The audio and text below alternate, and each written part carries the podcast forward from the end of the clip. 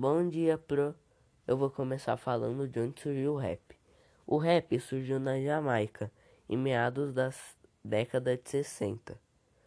Os jamaicanos levaram o rap para os Estados Unidos, que foi lá nos bairros mais pobres de Nova York que foi onde ele começou a se desenvolver.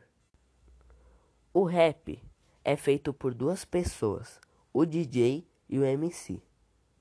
O DJ faz os efeitos sonoros e o MC canta o rap. O rap também tem outra característica muito marcante e típica, que é o scratch.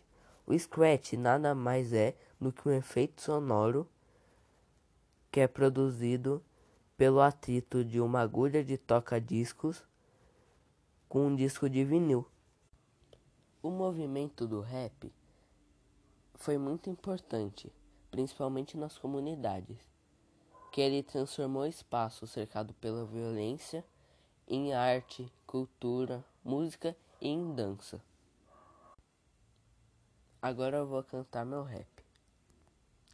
Mano, nesse rap eu vou falar de preconceito, uma coisa que eu acho muito sem noção. As pessoas julgam o livro pela capa, mas não querem ler o livro não. Mano, essa sociedade é muito desigual. Só porque você é negro, você é parado por um policial. Não importa sua pele nem religião. O que importa mesmo é que todos nós somos irmãos.